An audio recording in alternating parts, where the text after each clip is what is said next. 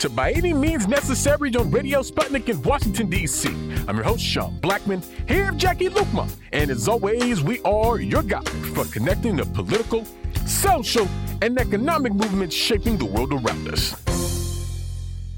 And today, on By Any Means Necessary, we'll be talking about the United States accelerating its expulsion of Haitian migrants. Also, going to be talking about the latest developments of the Iran nuclear deal and much, much more.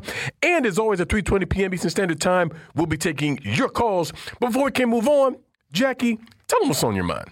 Well, there were pride celebrations all across the country this weekend with parades and parties and families and fun. And I stopped by the DC Pride Parade for a little while as I was out and about this Saturday, and I recalled the evolution of pride in Washington, D.C., and how far it has come. Now, I don't remember all of DC LGBTQ history, but I remember reading about information important to gay and trans rights in the Washington Blade, which was established in 1969 and was originally called the Gay Blade. The very first gay pride celebration was held in D.C. in 1972. There was some backlash, but I remember my mom saying something like, People need to get over themselves and just let people live.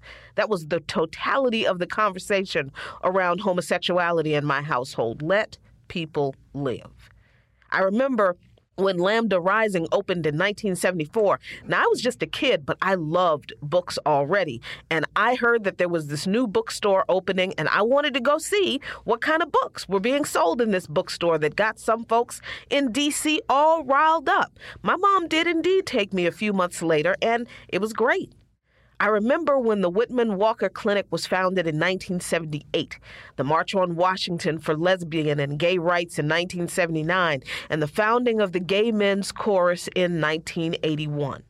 The high heel drag race started in 1986 in DuPont Circle the week before Halloween, and they were as much fun as they sounded, and they're actually resuming them after being canceled due to COVID.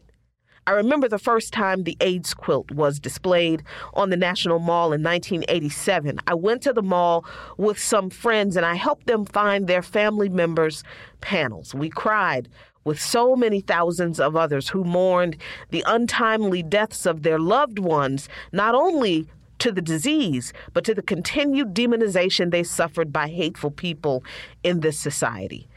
I walked in the DC AIDS Walk in 1987. I went to the first DC Black Pride celebration in 1991. Then transgender rights issues came to the forefront in 1995 when Tyra Hunter, a transgendered victim of a traffic accident, was neglected by EMS paramedics because she was transgendered. And that sparked protests and investigations of the DC Fire Department and EMS and their handling of transgendered people. The Supreme Court finally overturned state sodomy laws in 2003. Now, the D.C. City Council actually legalized private consensual sodomy in 1993. I know how archaic that sounds, but that's exactly what the bill stated. But Congress overruled the D.C. City Council and kept the sodomy laws in place. There were, of course, protests against Don't Ask, Don't Tell, against the horrible Defense of Marriage Act, and celebration when Don't Ask, Don't Tell was repealed in 2011 when the Supreme Court overturned parts of the Defense of Marriage Act in 2013, and when gay marriage was finally legalized in all 50 states in 2015. 2015. So, pride events across the country this weekend and certainly in DC were definitely a celebration of how far and how many obstacles have been overcome in the fight for equal rights for LGBTQ people in America. But just this weekend, in Coeur Idaho, 31 men believed to be linked to a white nationalist group called Patriot Front were arrested. They had plans to riot at the Pride event there. Authorities say that all 31 individuals were from outside the local area, and they believe that they picked Coeur out of all the Pride events in the nation because they thought they could get away with more in a smaller community like Coeur which is a city of about 56,000 residents. Equal rights for LGBTQ people has come a long way, but we still must fight to protect not only their legal rights in states that are passing hateful, discriminatory, and dangerous anti trans bills targeting transgender children and youth right now, but we also have to be ever mindful of continued threats of violence against members of the LGBTQ community simply because they exist. The struggle continues. And tonight is the second in a series of televised hearings of the House Select Committee for the January 6th investigation. It's expected that evidence will be presented that proves that Trump knew he had lost the election, but went on with his big lie campaign that the election was stolen from him anyway. Chris Stirewalt, a former Fox News political editor who helped call President Joe Biden's win in Arizona, is expected to testify, which should be interesting. Stirewalt had publicly criticized his former Fox colleagues for creating the atmosphere that led to the January 6th attack. But Trump's former campaign manager, Bill Stepien, will no longer be testifying because he said, or his campaign said, a family emergency. But no, it's not. It's not because of a family emergency, y'all. Stepien is the campaign manager for Liz Cheney's primary challenger, Harriet Hageman. And it sure would look weird if Stepien testified against Trump and his lies while he's managing the campaign of the pro Trump woman who is running against Liz Cheney. Instead, Stepien's attorney will make some kind of statement, but I'm not sure it's going to be enough for Stepien to save face or to save Hageman's campaign, because Liz Cheney is looking really sympathetic right now but we shall see. Follow Luqman Nation on patreon.com slash Luqman Nation for lots of great content. Those are today's talking points, and you are listening to By Any Means Necessary on Radio Sputnik in Washington, D.C. I'm your host, Sean Blackmon, here with Jacquie Luqman, and as always, we're your guide for connecting the political, social, and economic movements shaping the world around us. By any means necessary. And we're going to keep the movement moving on, as they say. And we're now happy to be joined by Albert Saint Jean, community organizer and immigration advocate. Albert, thanks so much for joining us. Peace. Thank you for having me.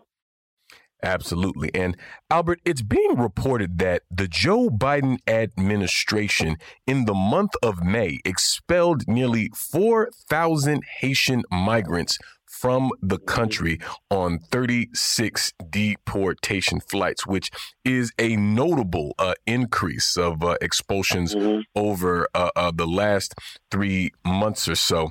And, you know, this is uh, happening, of course, while uh, humanitarian crisis uh, in Haiti uh, uh, uh, seems to intensify. I mean, according to the International Organization for Migration, uh, one of the largest sort of non-governmental aid groups in Haiti. Uh, they said that there were more than uh, 200 kidnappings in May. Of course, there's ongoing fallout being felt from the uh, assassination of de facto President Jovenel Moise.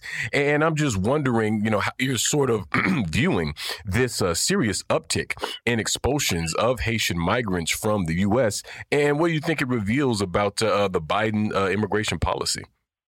Yeah, well, I think that um, one thing that it shows, because I, like if I could go back to last year when you know the infamous um, roundup of uh, twenty thousand Haitians at the border at Del Rio when um you know the, there was the the photo of the um of the cowboy on the lasso.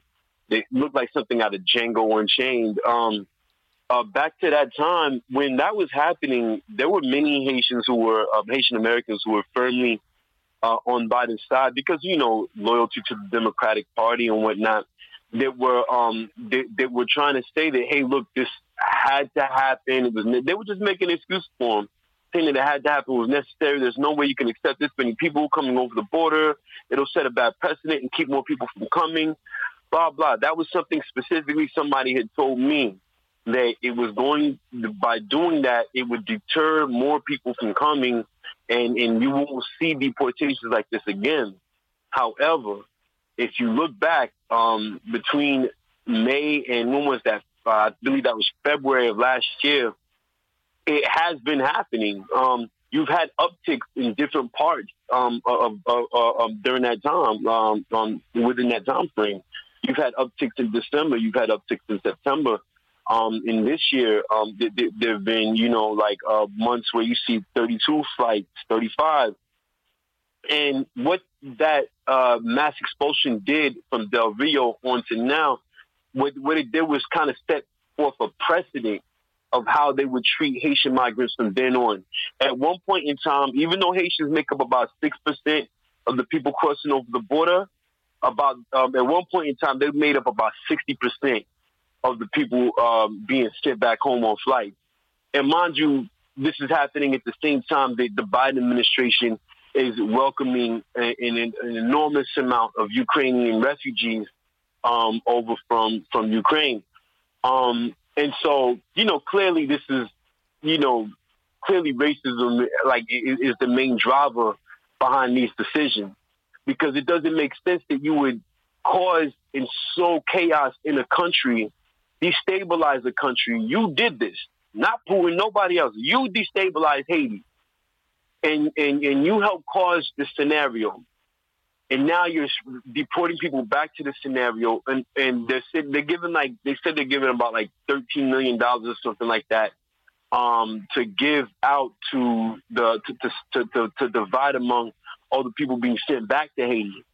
Um, I, I, don't. I'm not sure how many, how much that amounts to to each individual family or, or, person, but I can assure you it's not much, and it probably doesn't go far in a country where uh, more than half the people are unemployed. This says that all this says about the Biden administration is what I've been saying every time they, um, they, they, they, that I've been on here. The Biden administration is just here to uphold white supremacy and this is one of the many ways in which they are upholding white supremacy. Yeah, particularly since the uh, you know the assassination of uh, Jovenel Moise has has made the situation with the government in in Haiti even worse. Particularly because there there really isn't a government in Haiti that uh, Haitians actually recognize. And what has the situation for uh, immigrants who have been forced to go back to Haiti, what have they faced uh, when they have returned over this time frame where uh, Biden has ex- uh, expelled so many Haitian refugees? Well, I mean, first of all, it, it, it, it's a huge burden on an already almost non-existent uh, social net in Haiti. There, there's no social net in Haiti whatsoever. So to dump that many people onto the country that um, in the state that it's in, in the state of chaos that it's in, um, at, at, this particular time, right? The people, uh, like the country, even in good times, would not have been able to receive this many people back when Obama was deporting this many Haitians when they first started coming up from the southern border. And now they're especially not able to take on this many people when there are even more the numbers are even bigger than when they were getting deported back in the Obama years, um, and, and, and during the Trump years, and um, and you have situations where uh, one infant died um, in a Haitian hospital after coming off of one of the expulsion flights, not getting the care that that, um, that it needed to get um, at um, either in Mexico or in the U.S.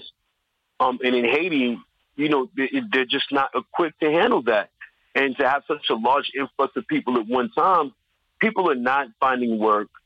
People, um, a lot of these people have been living in South America 10 years or more since the earthquake or before that, um, because that's how they ended up in South America. But uh, let's get one thing straight. Majority of people that are on the expulsion flights are people that once lived in South America, Brazil and Chile, and that um, because they were allowed visas there after the earthquake. So now they're making this trek through dangerous jungles, harsh terrains, through countries where anti-blackness is extremely prevalent. People have been raped, people have been killed, there have been massacres, and now they're being sent back to Haiti, a country they hadn't stepped foot in since before the earthquake. And so many of these people are starting from scratch. A lot of their social networks are gone um, a lot of the people that were there in Haiti were actually depending on them to send money back home. And so now that they were the breadwinners, they're back home, they're not getting any money. That's not only affecting them, it's affecting the families they left back home. you have people wandering the streets looking for a place to live. There's not enough places to, to, to stay. And not to mention the fact that last month there were 200 kidnappings um, in Port-au-Prince alone, which is where most of the people are landing. So, yeah, there's a lot of instability.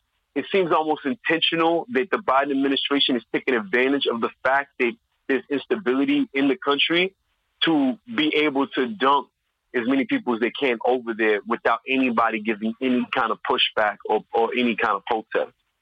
Yeah, and I mean, the uh, the role of the U.S. in the instability inside Haiti, I don't think can be um, understated, Albert. I mean, recently we know that the Biden administration hosted this uh, complete flop of a, um, a, summit for the Americas, where w- within it, uh, Ariel Henry was invited, who is now the sort of de facto, basically handpicked leader of uh, the country. But I mean, he has no constitutional mandate. I mean, it, it basically is like an illegal government that to me sort of feels like a caretaker situation to perhaps they, they find someone else. But I feel like that all filters down to this same issue. And I think what you noted earlier is very important about um, the Biden administration's sympathy um, towards you know Ukrainian refugees, even to the point of having like a sponsorship program here in the U.S. Yet we're seeing an increase of an expulsion of Haitians. So when you uh, highlight the racism of it, that seems pretty glaring. And to me, that's compounded when you think about how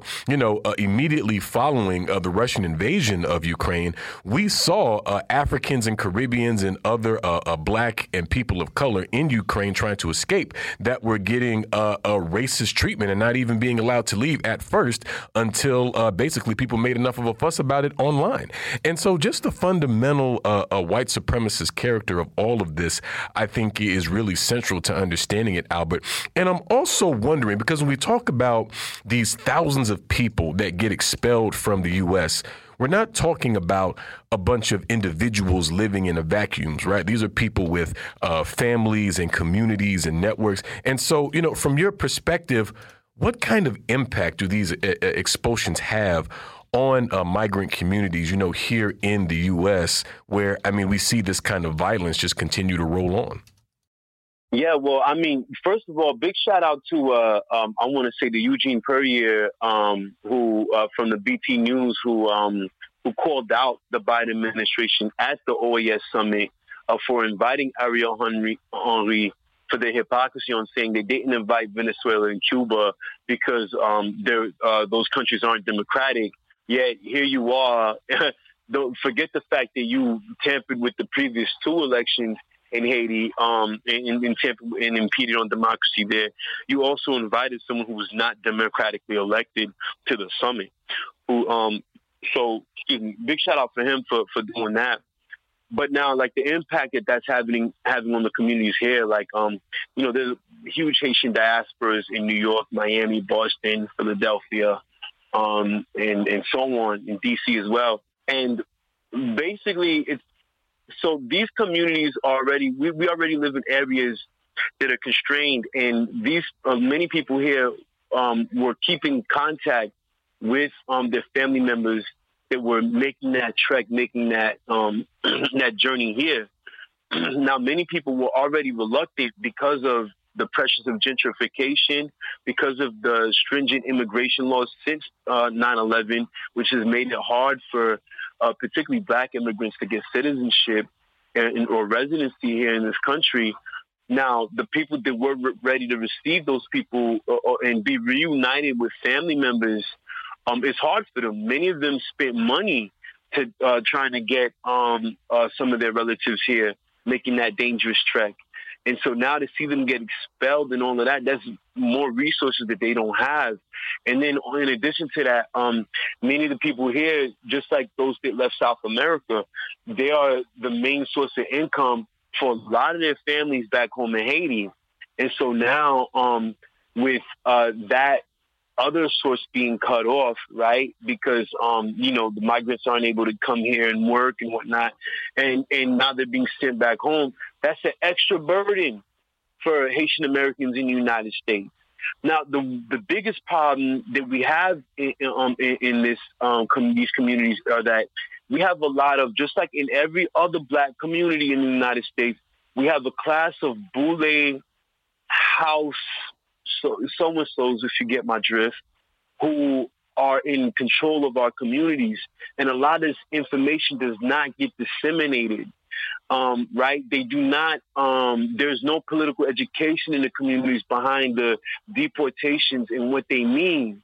Everything is um, um is about making sure that the community continues to fall in line with the Democratic Party platform.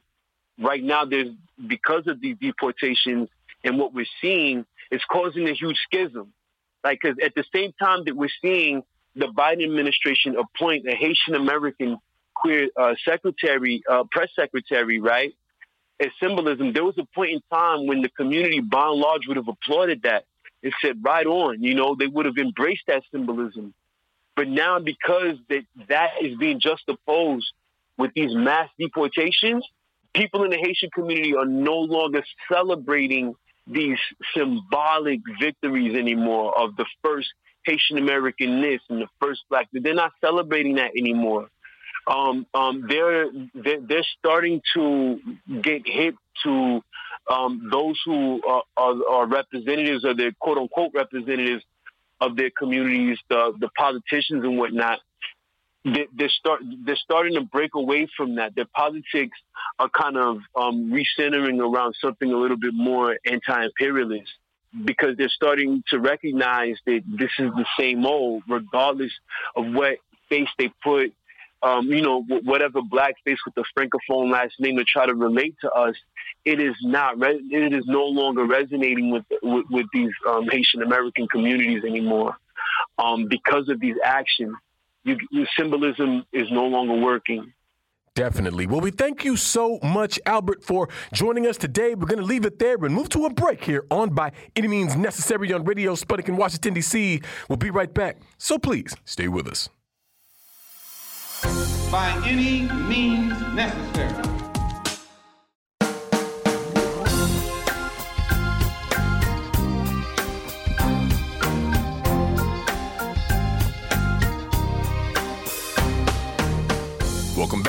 By Any Means Necessary on Radio Sputnik in Washington, D.C. I'm your host, Sean Blackmon, here with Jacquie Luqman. And as always, we are your guide for connecting the political, social, and economic movements shaping the world around us. And today we're discussing the latest surrounding the Iran nuclear deal. And we're happy to be joined for this conversation today by Dr. Seyed Mohammad Marandi, professor of English literature and Orientalism at the University of Tehran. Dr. Marandi, thanks so much for joining us. Thank you very much for having me.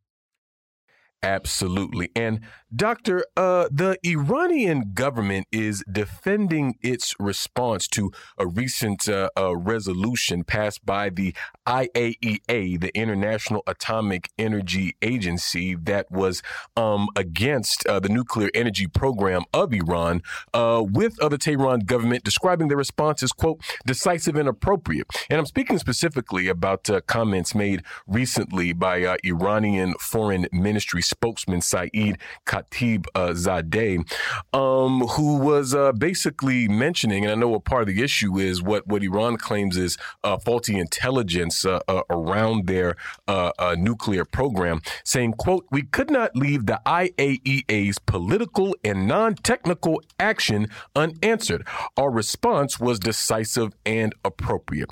And so I was hoping you could tell us more, Doctor, about this resolution by the IAEA and how it factors into the broader issue of uh, the Joint Comprehensive Plan of Action, otherwise known as the JCPOA or the Iran nuclear deal? Well, first, I have to point out that in the last 20 years, since Iran and the United States and the Europeans they, uh, had this standoff over the Iranian nuclear program, uh, whenever relations between Iran and Western countries became more difficult, the IAEA became more aggressive. Whenever tensions decreased, the IAEA became less aggressive. So the IAEA is a political tool used by Western countries. They have enormous influence over the body.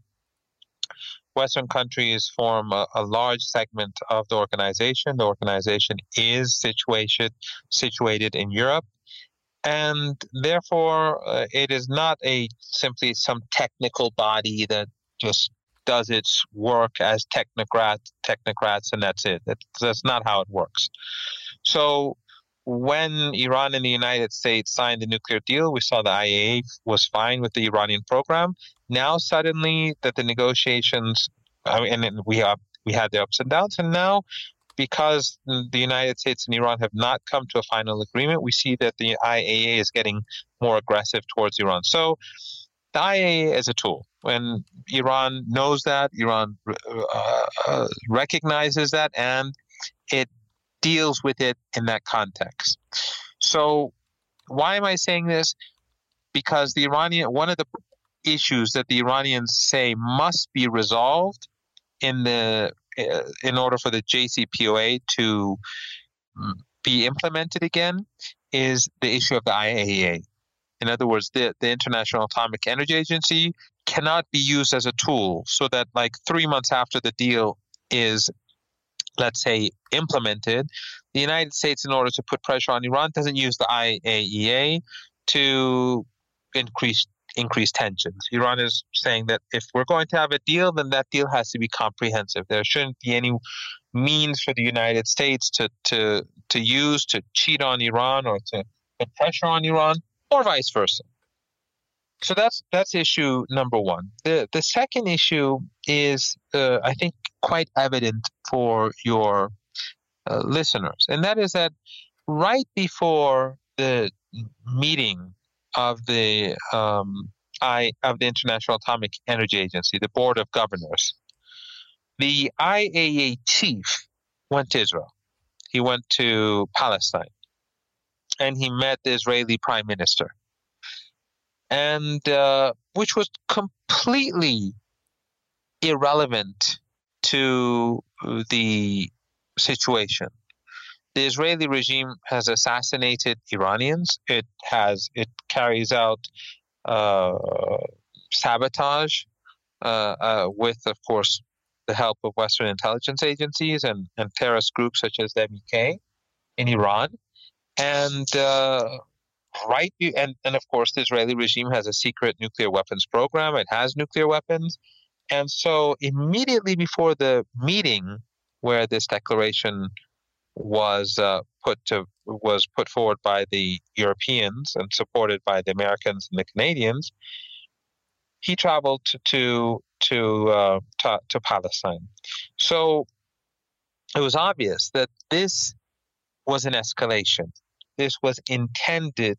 The intention was to use this the International Atomic Energy Agency to put pressure on Iran.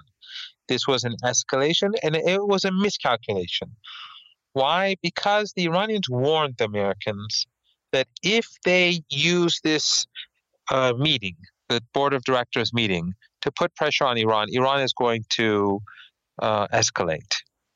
Uh, the Americans calculated, and based on from the Iranian understanding, uh, uh, advice from so-called Iran experts, some of their allies inside Iran and some uh, in in the United States and uh, as well.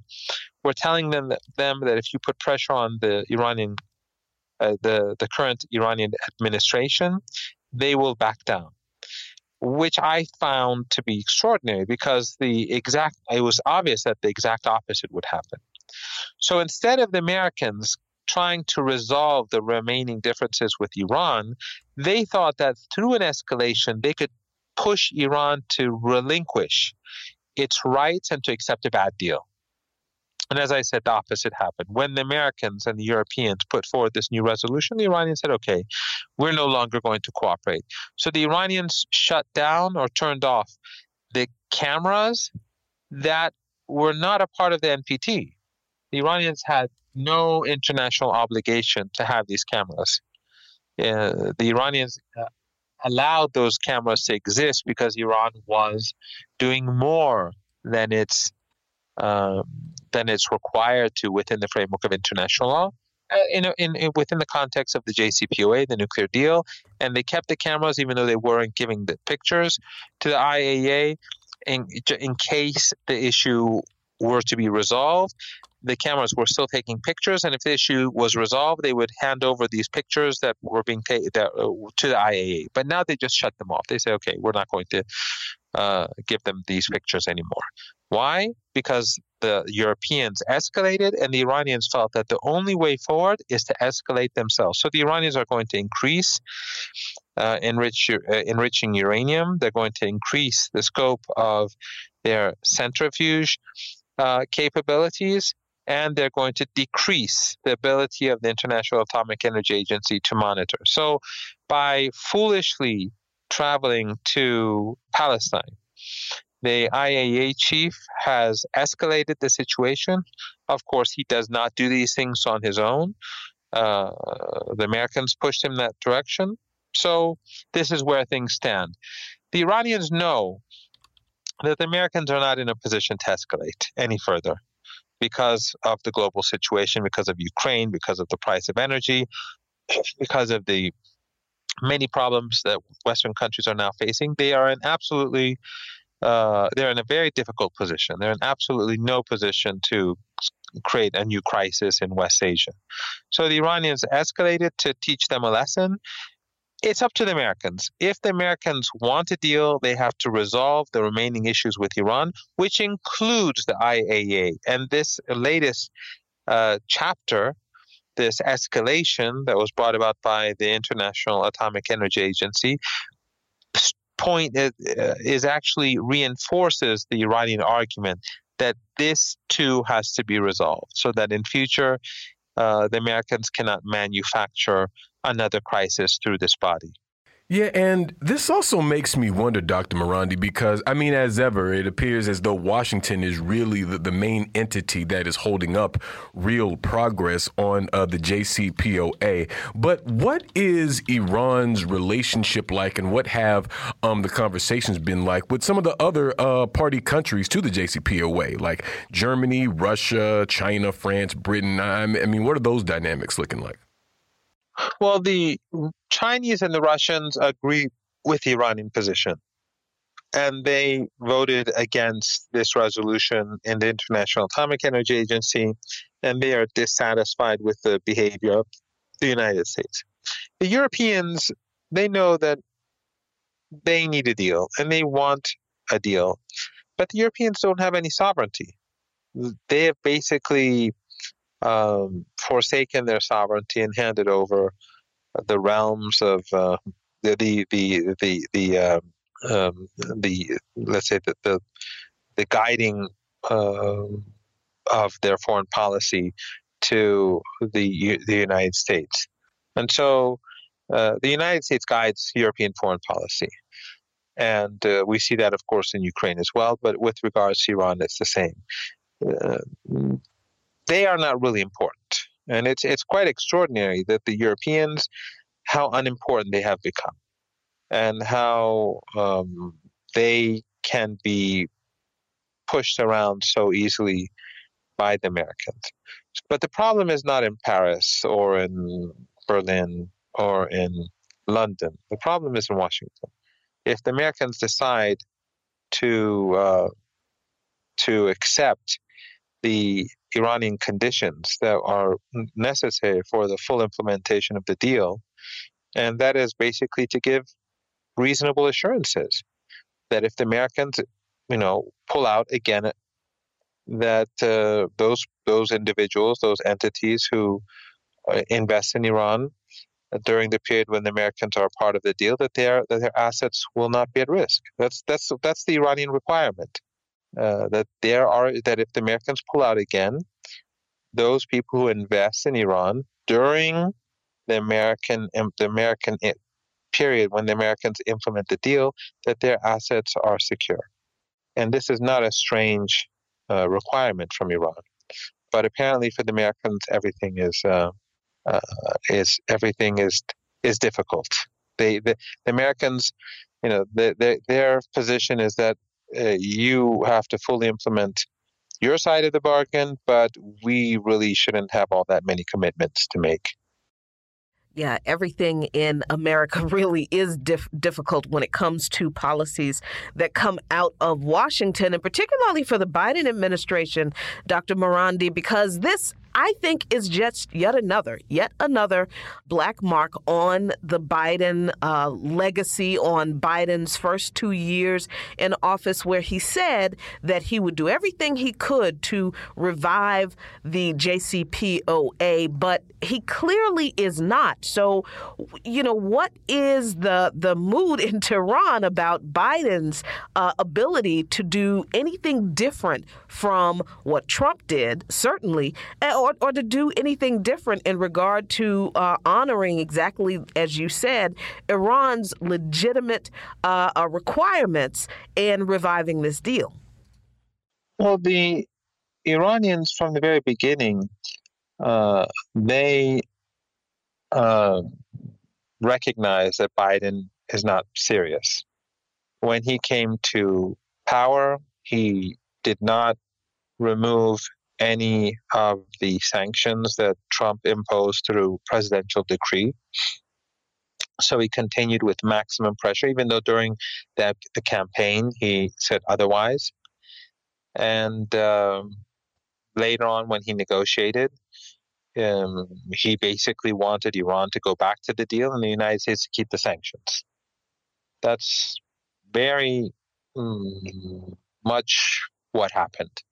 So the three months of negotiations that we saw in Vienna, where I was, which I was a part of, I was involved uh, uh in the talks. I was in Vienna. I, we spoke when I was in Vienna together. That that was the problem. The American, the, the Iranians kept having to force the Americans to um, to uh, abide by uh, commitment after commitment in order for progress to be made. And the Americans kept dragging their feet, hoping that they wouldn't have to sign on to anything that that would obligate them to uh, abide in full uh, with the nuclear deal. They again, they wanted Iran to sign up to the deal, to implement the deal, and the Americans to be able to do whatever they want. So uh, Biden has shown himself to be insincere and weak because right now the problem is that the Americans can, the deal is doable. We're not far from the deal. If the issue of assurances, which I alluded to earlier, is solved, and if uh, the the sanctions list uh, is is dealt with in an appropriate manner, then we have a deal.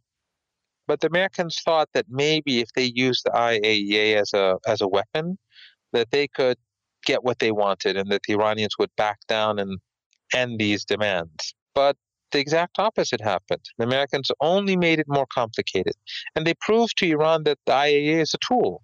And the, the most foolish thing possible was for the head of the International Atomic Energy Agency to go to Israel right before the uh, the board meeting it's it was obvious. It was a he was you know he was a slapping.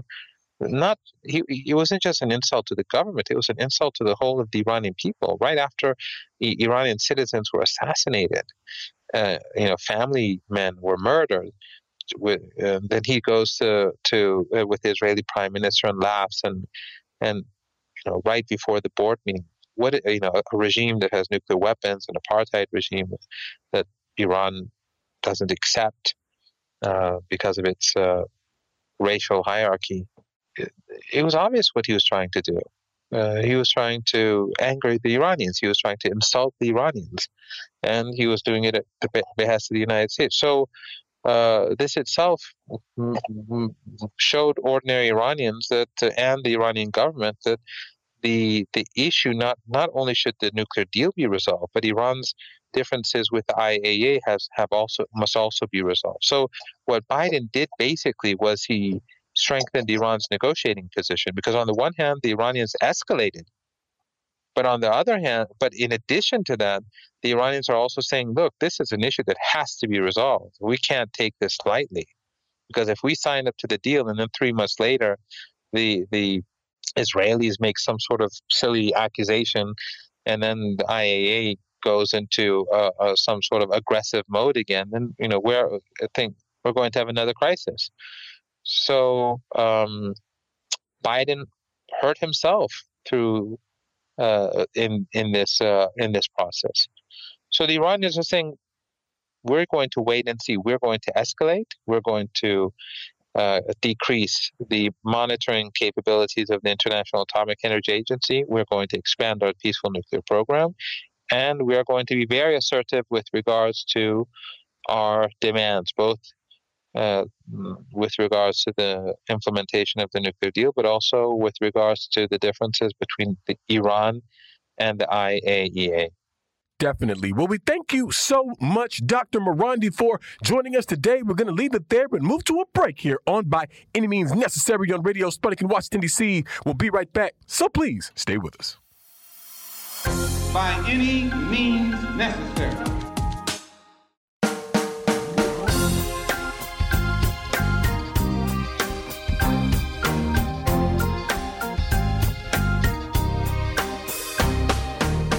Welcome back to By Any Means Necessary on Radio Sputnik in Washington, D.C.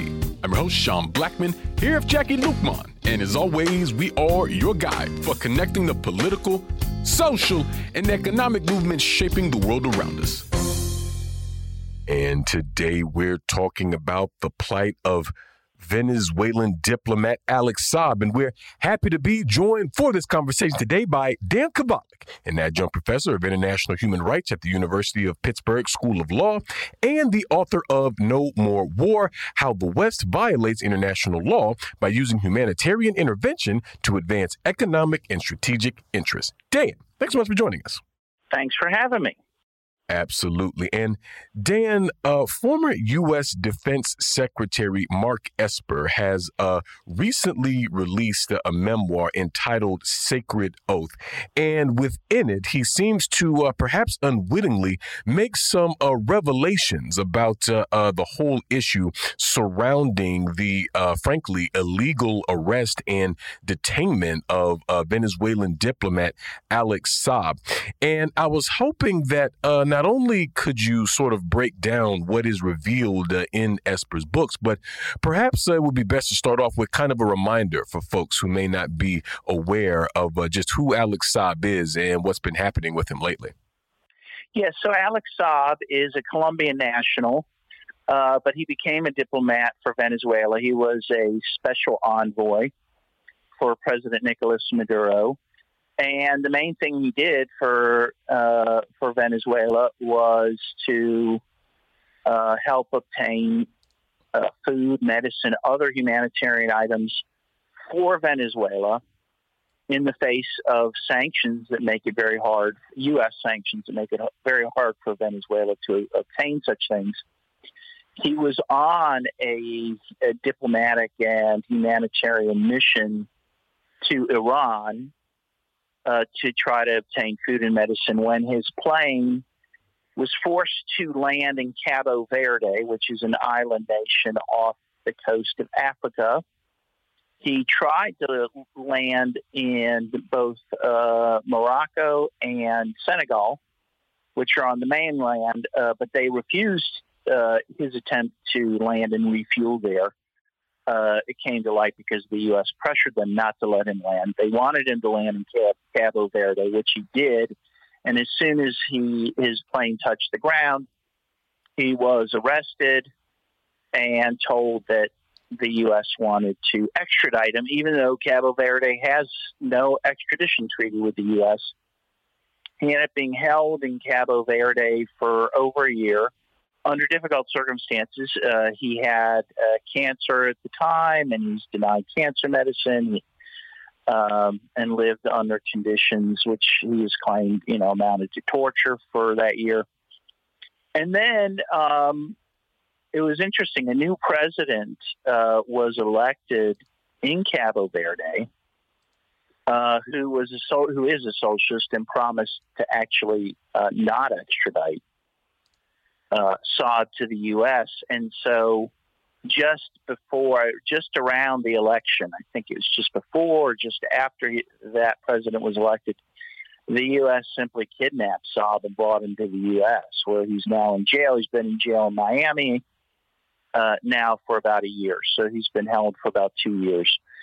And the main, well, there's a number of issues, obviously. There's now been uh, three international bodies, a UN body and two African bodies, which have found that the arrest and extradition of Saab are illegal.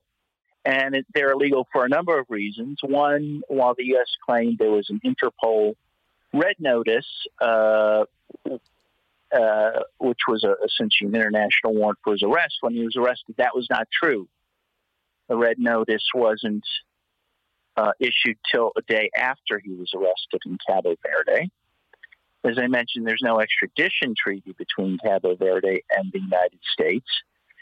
Uh, and moreover, he at the time was was a diplomat, uh, flying with a diplomatic uh, passport, so he had diplomatic immunity, which is a big issue in the case he has before the U.S. Which brings us to the Mark Esper book, where he admits that a number of people in the U.S. government at the time were very well aware that uh, not only was uh, Saab a diplomat for Venezuela, but that he was in fact on a diplomatic and humanitarian mission at the time he was arrested. So this is a huge admission because this is a big defense that his legal team is making um, to the charges against him in Miami.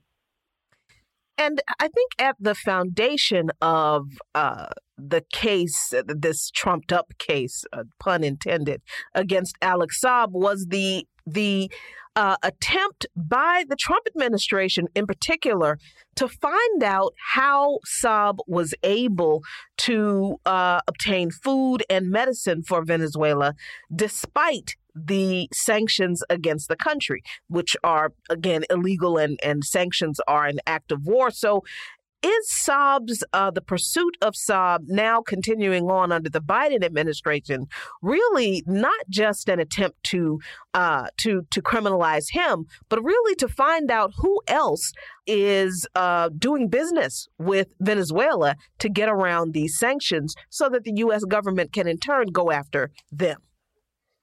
Yes, and in fact, a number of U.S. officials have been quoted in various papers saying exactly that, that the goal, I believe there's a New York Times article, for example, that say, you know, quoted U.S. officials as saying that they are after Saab to find out, as you say, how he was circumnavigating sanctions to get food and medicine uh, to Venezuela. And so they want to find out, as you say, how he was doing it, who he was doing it with, and they want to disrupt that. They want to disrupt uh, Venezuela's ability to trade and to get food and medicine, uh, which is insane, right? And we know um, from various reports from the Center for Economic Policy uh, research, uh, from a uh, couple UN uh, experts like de Zayas, uh, I believe Alex de Zayas, um, and another recent one that literally tens of thousands of Venezuelans have died due to uh, U.S. sanctions. 40,000 in one year between 2017 and 2018.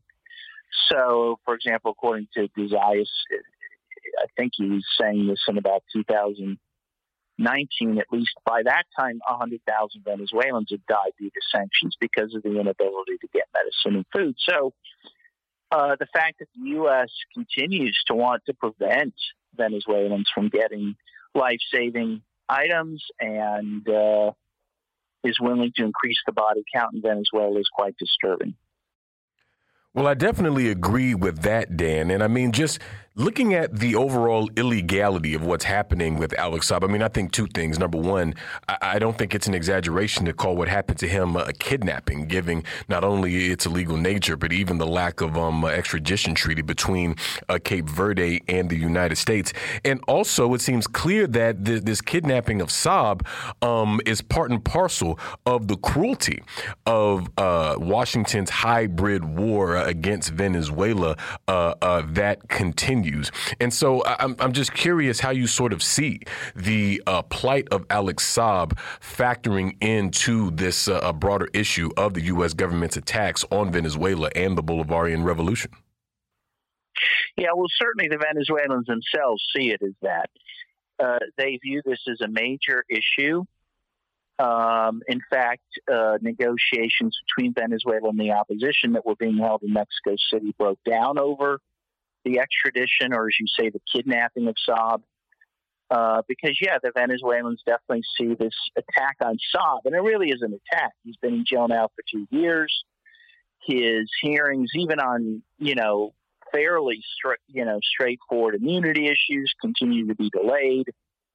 So he's going to sit in jail for a long time, uh, away from his family.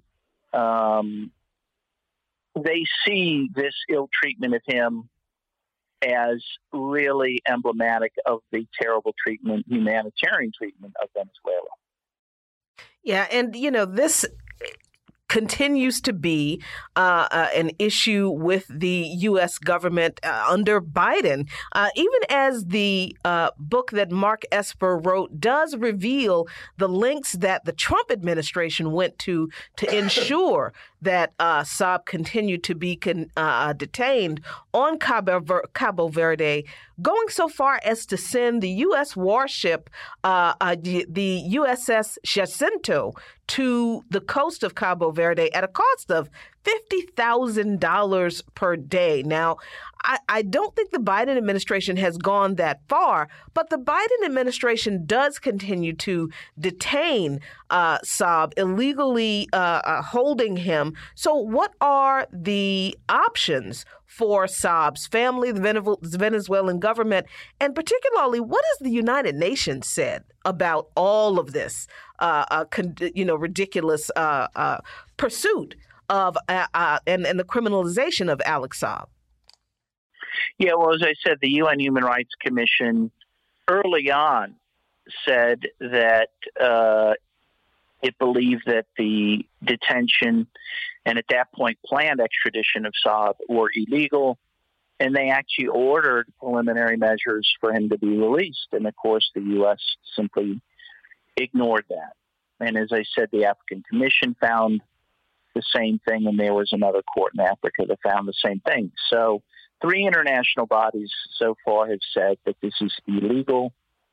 Um, people in Cabo Verde polls show that this is his treatment has been horribly unpopular. That's why the incoming president was going to release him. And again, um, flouting that president's authority, the U.S. just simply kidnapped him and took him off uh, the island. Meanwhile, you know, it has to be pointed out, of course, that you know the U.S. sent this ship, uh, a warship, to the coast of Cabo Verde over Esper's disagreement. By the way, he got fired for disagreeing with Trump over that. Um, they and Trump claimed he did it because he didn't want you know Iran or other parties to come in and free Saab. But really, it seems to me this was nothing but gun gunboat diplomacy to try to cajole Cabo Verde into, you know, giving in to the U.S.'s uh, aims against Saab.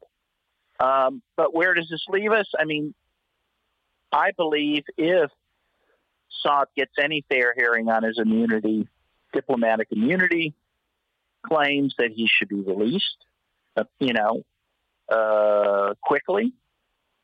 Um, I think on the merits of his case, if that's tried, he would also be released. Um, and so he has lawyers that are working on those things. But as I said, there have been delays, which the U.S. government itself has initiated those delays because they don't have a case. And they know that especially they have a problem on the issue of his diplomatic immunity. So they're simply delaying this. You know, reminds me of what they're doing, of course, to Julian Assange uh, where he, you know, will probably never be tried because there's no case against him. Um, but they're simply keeping him in jail, continuing to delay any trial on, on charges. Um, and he's sitting there and rotting, and they'd be just as happy if he sat and, and, and, and died in jail. And I think that is the planned uh, fate for for Saab.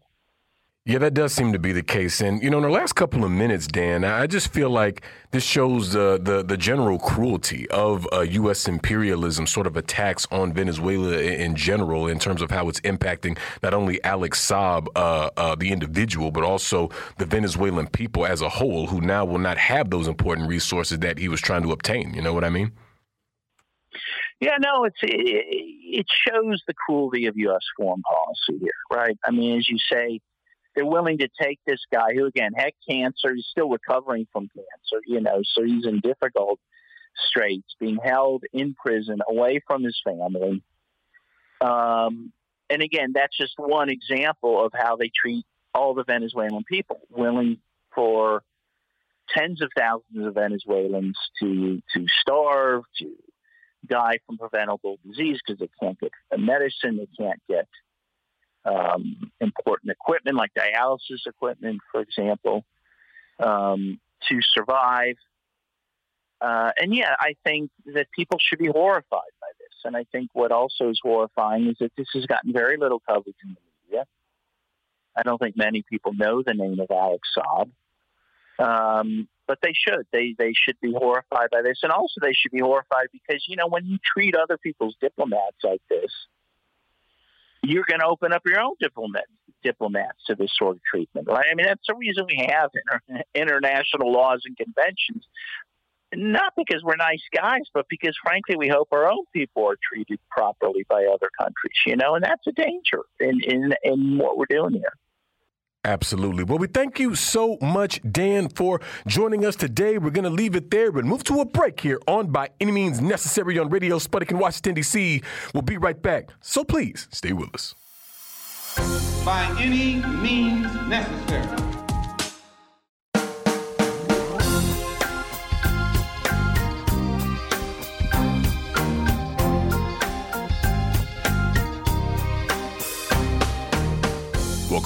To By Any Means Necessary on Radio Sputnik in Washington, D.C.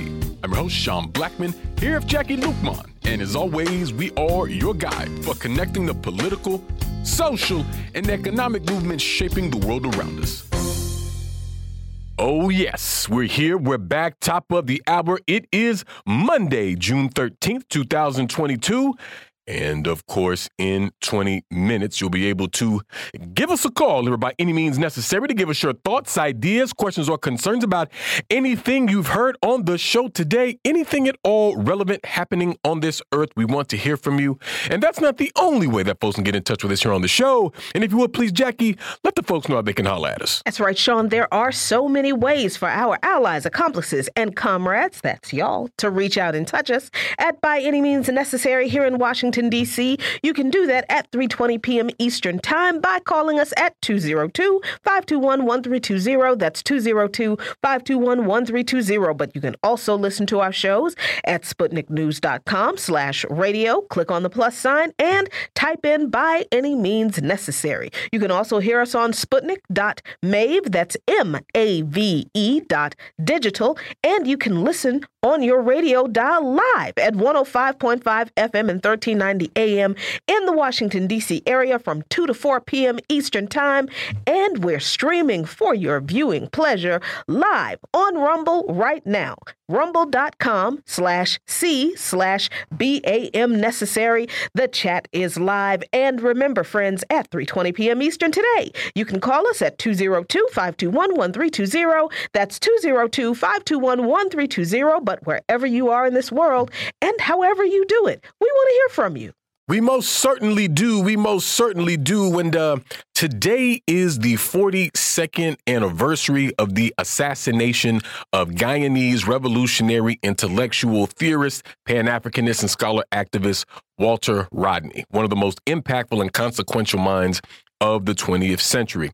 Now, he died after attempting to use a walkie talkie that, unbeknownst to him, was laden with explosives uh, the Guyanese government uh, framed and unlawfully convicted his brother, Donald Rodney, uh, for um, Walter's death in 1982. And Donald would not be exonerated until 2021. 40 years after his wrongful conviction. Rodney, of course, authored several books, including classics such as Groundings with My Brothers and his magnum opus, How Europe Underdeveloped Africa. And my friends, if you're serious about understanding imperialism, if you're serious about understanding pedagogy and political education, then you must be serious about studying our comrade, Walter Rodney. Also, uh, at the top of the hour today, uh, Bolivian coup President Janine Áñez has been sentenced to 10 years in prison following a trial. Um, there are actually videos from our friends at uh, Kawsachun News who were on the ground during the trial showing people outside the courtroom furious, you know, feeling like Áñez got off light for all the crimes she committed against the Bolivian people during her time as uh, uh, a completely illegitimate coup president with the support of the United States. And I must say, say it is hard to disagree with them. Uh, but be that as it may, we're happy to be joined for the hour today by Eleanor Goldfield, a creative activist, journalist, co host of Project Censored, and the filmmaker behind the documentary Hard Road of Hope. Eleanor, thanks so much for joining us. Thanks so much for having me. Great to be here. Absolutely, and it's great to have you, Eleanor. And you know, Eleanor, um, this past weekend was the um Capitol Pride Parade here in Washington D.C. This is the first uh, weekend of real Pride events since the onset of uh, COVID nineteen. I had the opportunity to be there. Actually, Jacquie did as well, and uh, it was a lot of fun. Had a great time as always. And you know, an interesting thing that I feel like we see um, in pride, certainly today, is uh, the kind of corporatization of pride, uh, if you will. And I mean, just in the DC pride, I mean, I saw, you know, floats and contingents for, uh, you know, contractors like uh, Leidos, which I hadn't even heard of uh, before that day, uh, defense companies like Northrop Grumman, uh, McDonald's had a double decker bus that said, it said "living my truth" with a with an apostrophe, like I'm loving it. Living my truth with a, a, a rainbow heart. Um, Marriott hotels had a float, and they had security guards. Like I saw them, they had two security guards wearing sunglasses, looking very serious, standing outside of their float. I don't know what they thought people were going to do to that float, but they were not about to risk it.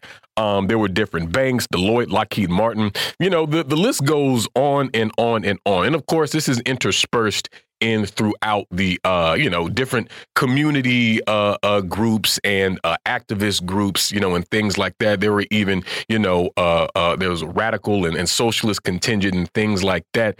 But generally speaking, I feel like it's kind of a representation like a lot of things with a deep revolutionary history of pride, where we see these corporate interests uh, uh, try to slither in and crank out a buck from this community of uh, oppressed people. And you know, I'm just sort of wondering how you're how that's sort of striking you, particularly in a moment like this where the LGBTQ community is in serious danger. I mean, they're already an oppressed group uh, under capitalism, and you could argue that they're basically always in danger. But what we're dealing with in this moment is a, uh, a pronounced, excuse me, right wing transphobic smear campaign against uh, trans people. We're seeing people being attacked. Trans kids are being targeted by legislation. And so, looking at this and uh, uh, sort of seeing how the issues with this community are playing out right now. And, you know, I think I should also add how liberals, the Democrats, are refusing to fight for this community. Like, how does the sort of uh, uh corporate nature of a lot of pride events we see, how does it strike you, uh, Eleanor? Yeah, Sean. I mean, as a human being, I'm disgusted. As a queer human being, I am uh, f- disgusted squared. Um, I mean, and, and and I think you made a good point that I want to touch on uh, to start with that the liberals aren't doing anything to to address this, and that's because their their you know safe space in terms of LGBTQ is the white cis gay man, right? That's like their safe space, or you know, Dick Cheney's daughter or something like that. That's that's where they feel comfortable. Like, okay, I don't want to think about it. I don't, I, I, I, I, I don't want to, uh, to really talk about it. But I guess it's okay that you exist in the world.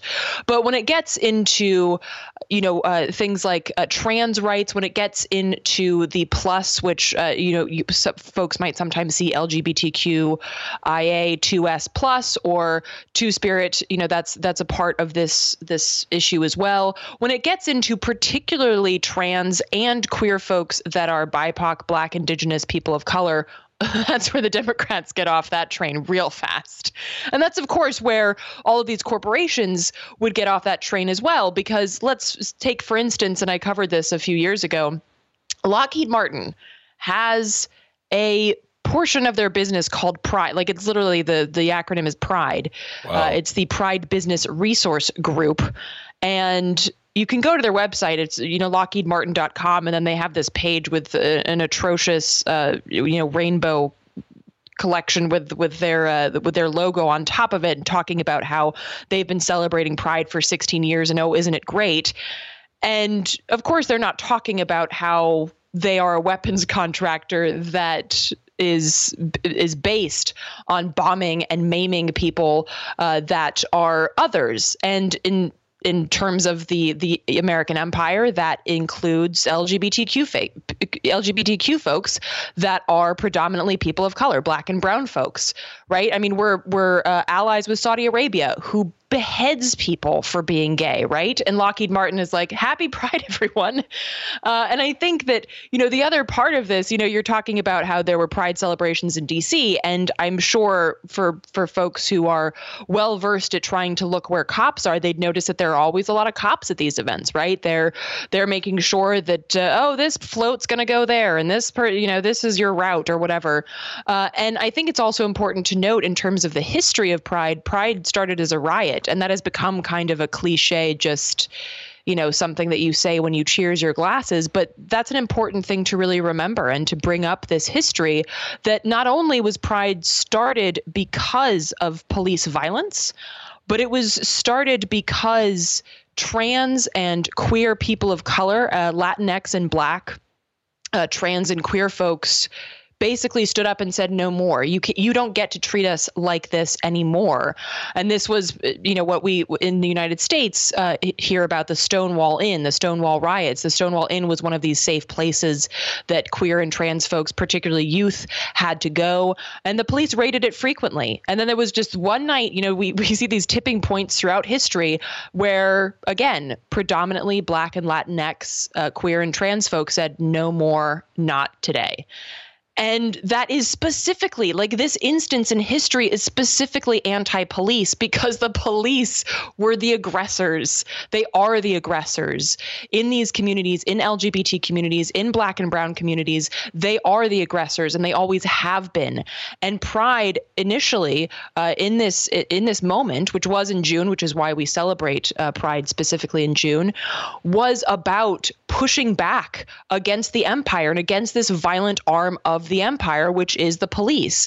And the people, these activists, you know, Marsha P. Johnson, Sylvia Rivera, Miss Major, Miss Major Griffin Gracy, were very clear about these intersections of black and trans and queer and poor and Latinx and being anti-war and uh, being feminist. They were very clear about all of these intersections, and that is obviously not something that you're going to see uh, that's highlighted by you know the corporations amazon is not going to have a flyer up there that says defund the police right. along with pride but really if we're talking about legitimately queer liberation gay liberation then we cannot talk about that with also without also talking about defunding the police uh, without talking about abolition without talking about black lives matter uh, and you know trans rights as human rights these are all things that are intersected in this movement that completely are whitewashed and pulled away from the corporatization of pride, which is really not pride at all.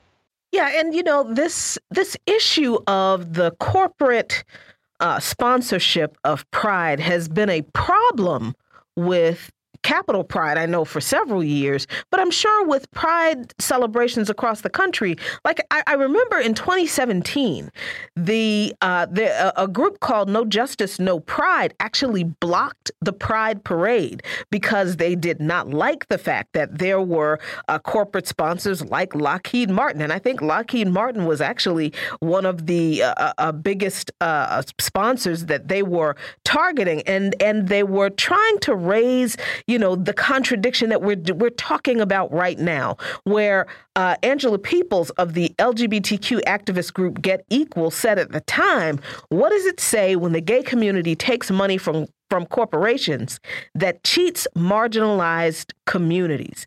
I mean, I, I can't help that as we are seeing the LGBTQ plus communities continuing to have to face uh, attacks on the legislative front in certain states where these horrible, discriminatory, hateful anti-trans bills that are being uh, introduced and passed that uh, you know discriminate against and criminalize children I mean, we're also seeing this very uh, insidious corporate, uh, the corporatization of pride. But it's just, it's, it just feels so much like the way corporations have taken over every other expression of of celebration of overcoming obstacles that every other group of people has experienced, right? Like because we're, we're we're just about to have the issues with Juneteenth and uh, you know the great value Juneteenth ice cream, and and the cops showing up recruiting at Juneteenth events and and that kind of thing. So I mean,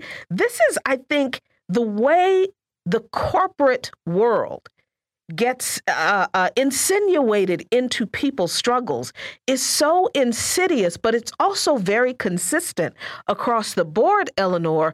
And, and I think it is deeply tied to this thing called capitalism that we all recognize is the root of all our problems, but I don't think we recognize how capitalism wheedles its way into people's struggle for equality and liberation. Absolutely, Jacquie. I think that's a very important connection to make. And I'm so I'm so glad that you mentioned Juneteenth as well, because we celebrate Pride, and of course, Juneteenth is is also in June, and these are considered to be disparate celebrations and not connected and they're oftentimes just separated like oh this is just for those folks this is just for those folks. Uh, but you know, I, am not going to do it justice, but uh, but but there's a quote about how you know I can't make I can't piece myself into the various identities that the system wants me to be. I am all of myself, and that includes all of these intersections.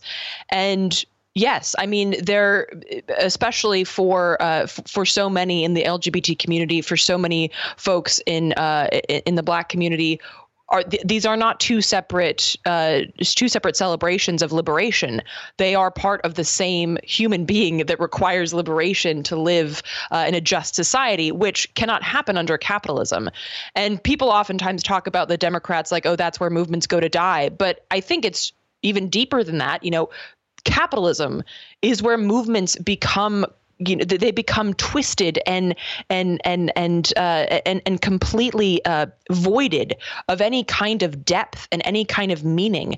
They become just the flat pride flag. They become the painting of Black Lives Matter on a street. They become something shallow and flimsy. When in reality, the call that was that that first birthed these these th- these flags and these uh, you know the Black Lives Matter call are come from deep and deeply rooted demands for justice and demands for freedom that are older even than the United States, of course. And the fact that capitalism can create them, can turn them into something that is completely flat and flimsy and lifeless, really just speaks to this gravity of capitalism. The fact that it can just, uh, you know, suck the life out of not just human beings, but of our ideas, of our pushes to realize ourselves and to realize justice and freedom and liberation. And that is terrifying. Uh, but it is also, uh, you know, heartening in the sense, Jacquie, that that we can notice this and stop it like you like you said like p- perhaps sometimes even with our bodies block parades and say no this is this is what's happening. And we as queer folks or you know whatever the case may be we as uh, we, we as these people are not going to allow you to turn our demands for freedom into something flat and flimsy and lifeless. Uh, and, and and you don't get to use it as an excuse to uh, to to force people to vote for you next cycle. And I think that those connections are really important. And I do feel heartened important that more folks, uh, particularly younger queer folks and younger folks in the LGBTQ community, are realizing this and they feel grossed out by the capitalization and the commercialization of their identity because that is disgusting. There is something inherently inhumane uh, when you feel that your your own identity, yourself, is being sold on Amazon. You know, along with toothbrushes and and and wolf urine. Uh, and I think that uh, there are a lot of people that are recognizing this and pushing for uh, pushing for something deeper and a better understanding of what pride really means. Yeah, definitely. And you know, speaking of pride, I wanted to say if, if folks notice that um, I, I sound a little off today, or if I sound a little hoarse, it's because I was chanting for hours on end at Pride uh, on Saturday. So I'm, I'm going to ask that uh, you forgive me if, if I don't sound quite as uh, dynamic as I normally might. But yeah, it's so important to sort of, you know, have that focus and to have an emphasis really on the revolutionary history of pride and what actually goes into it. And you're absolutely correct, Eleanor, when you talk about how, you know, pride, it, it, it emerged uh, as a struggle against racist police terror, against white supremacy, certainly against uh, homophobia, transphobia, and uh, uh, misogyny, whether we're talking about Stonewall, whether we're talking about Cooper Donuts, whether we're talking about uh, uh, Compton's Cafe, they all have these same kinds of elements. And even if we look at the names of uh, some of the groups at this time, I mean, they had names like the Gay Liberation Front, you know, taking inspiration from um, uh, uh, the struggle in Vietnam, or or STAR, you know, uh, uh, the Street Transvestite Action Revolutionaries. Although you know we wouldn't use that language today, but that was the language of that time. And we had these people like Marsha P. Johnson and Sylvia Rivera, and these uh, revolutionary people who were not only sort of pushing back against the homophobia and transphobia of the broader society and under capitalism, but even grappling with those contradictions within their own communities. And so, you know, I, I think that we should really uh, uh, make a deep study of what went into uh, uh, the roots of pride, and I think what we'll find is is something really quite different in terms of its substance from what we see today. But I want to talk more about this when we come back after our first break here on By Any Means Necessary on Radio Sputnik in Washington D.C. We'll be right back, so please stay with us by any means necessary.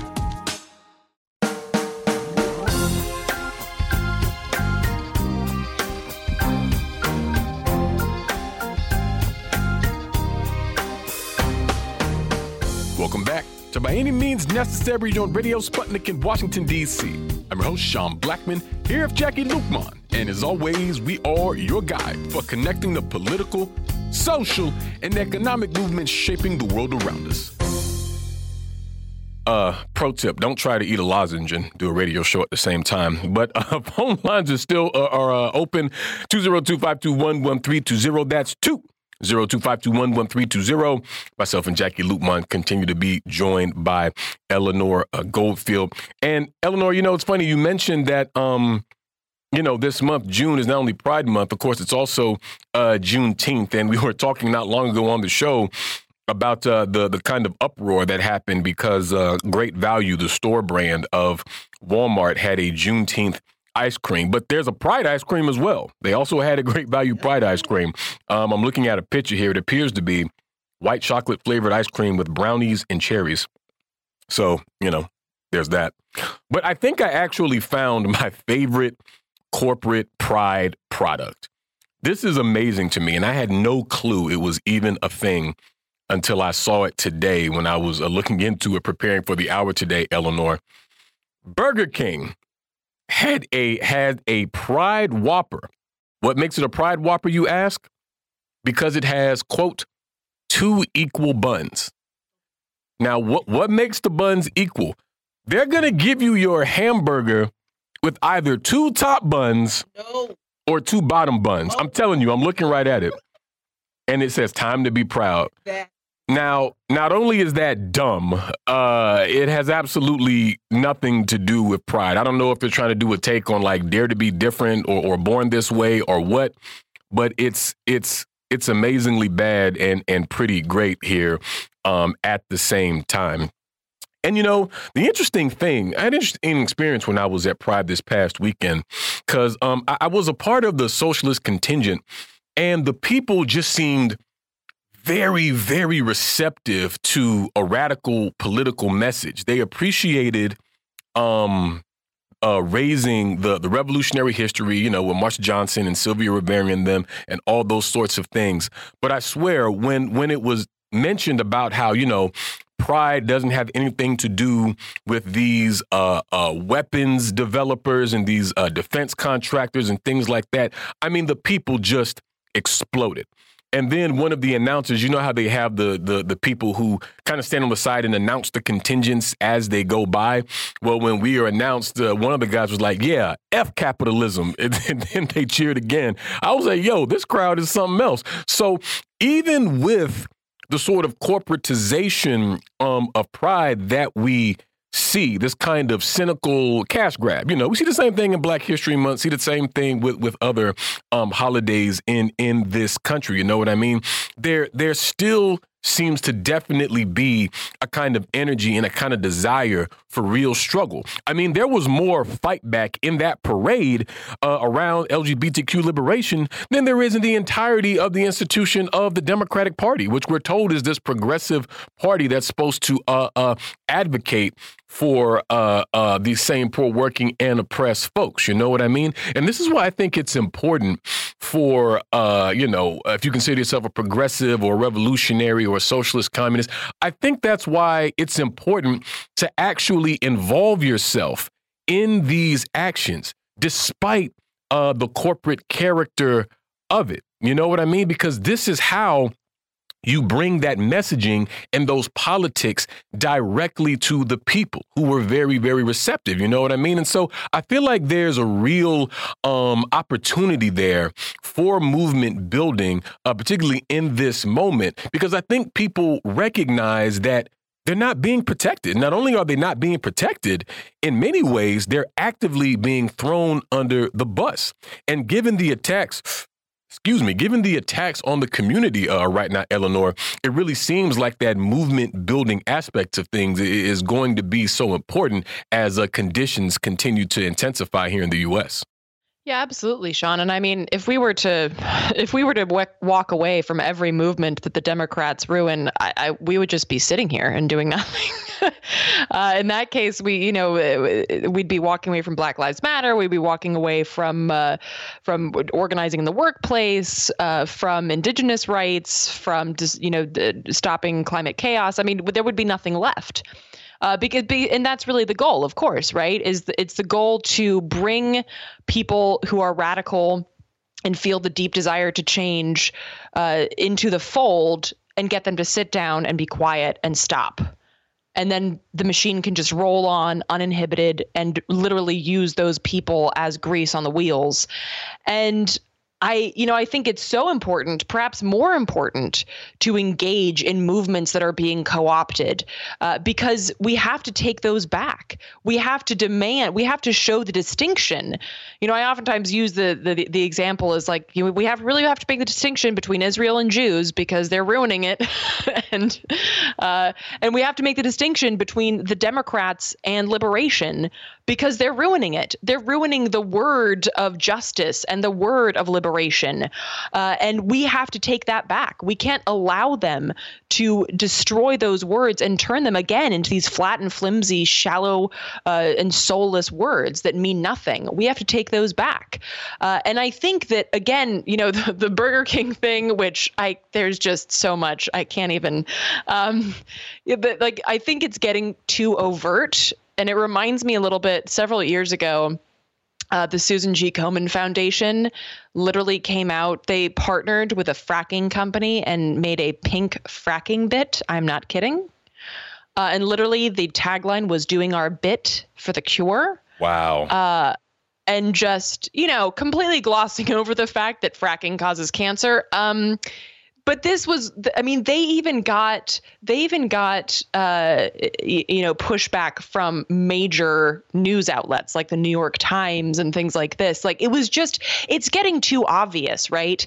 And so i think people are naturally feeling this pushback because it just doesn't it, it, it feels a little too much. You know for instance like the us navy launching a ship named for harvey milk. It's like oh yeah, thanks.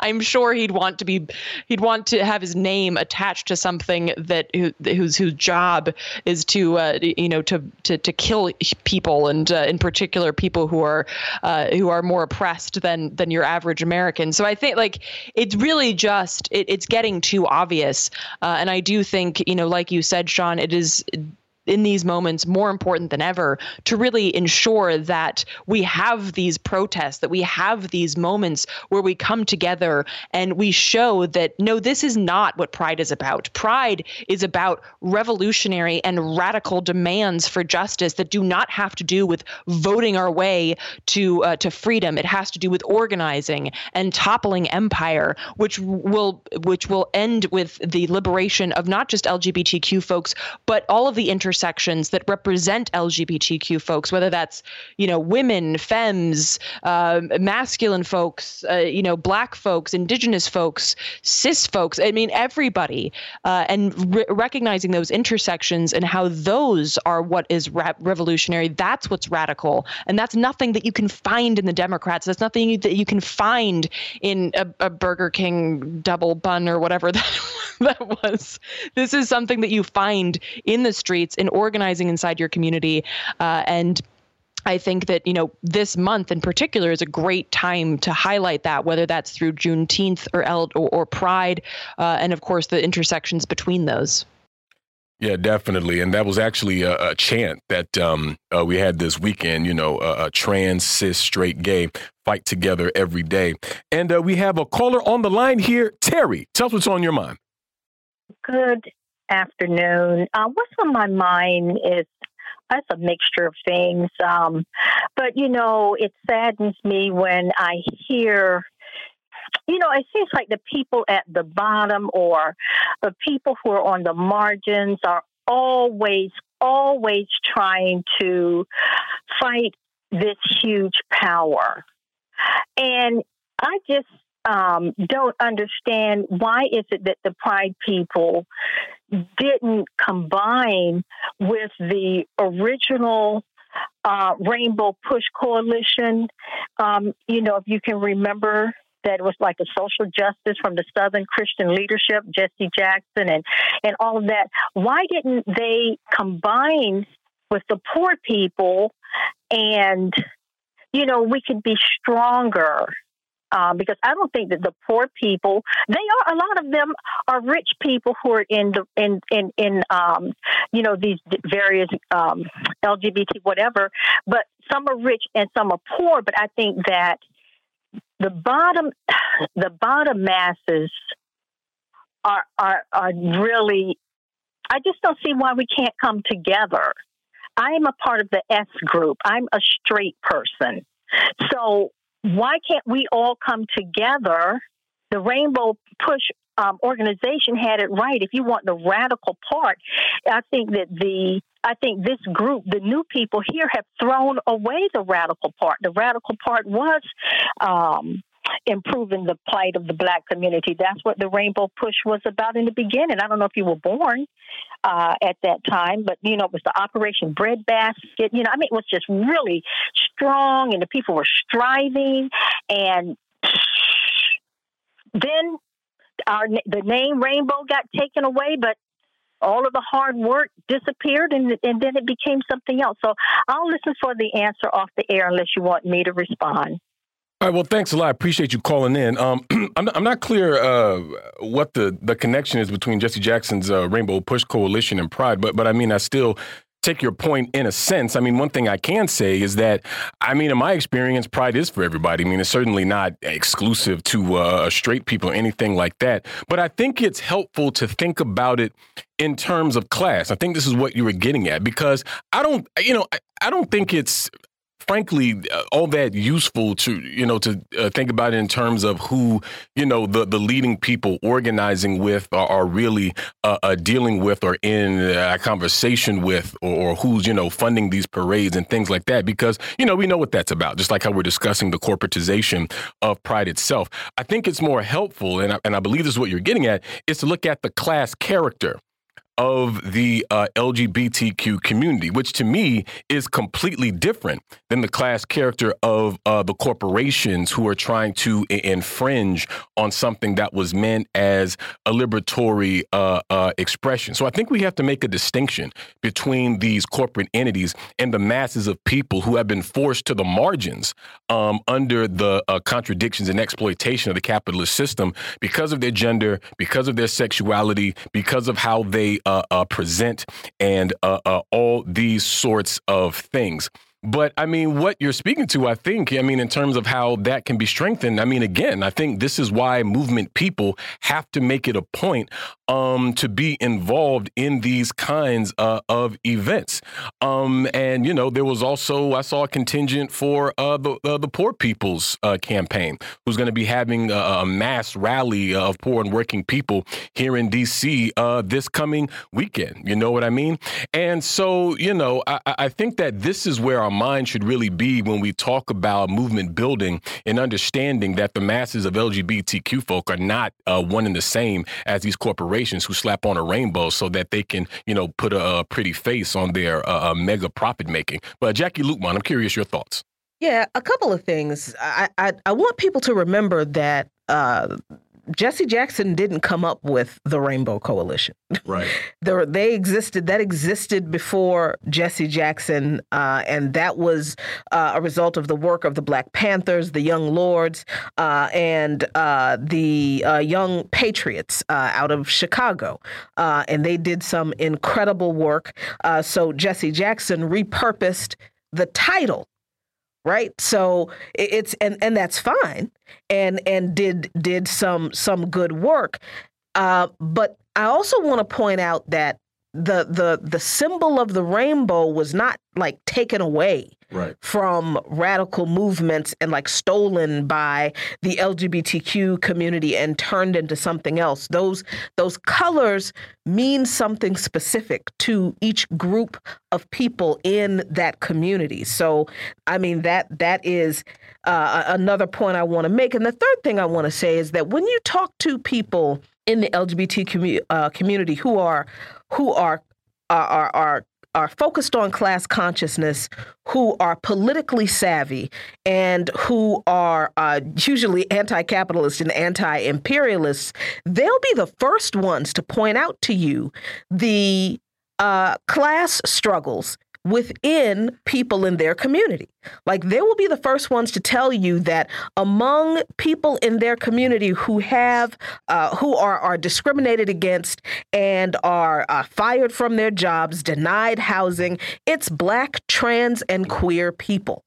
So, I mean, I, I think that sometimes we look at the outside of movements that we think we have, that we think are projecting like we're different from you and we have nothing in common with you. But if we listen to what they're saying and if we engage with them, they're usually the ones who are the most eloquent in pointing out the class contradictions that they have to fight within their own community that are exactly the same class struggles that we are fighting fighting, and and they they make the point for us that they are us. So I, I, I think that this this kind of way of looking at pride and the struggles of LGBTQ people as something separate from the struggles of working class and poor people in this country, I think that is a an an, an incorrect and incomplete uh, view of the struggle uh, from both sides. I think, Sean. Yeah, definitely. Eleanor, your thoughts?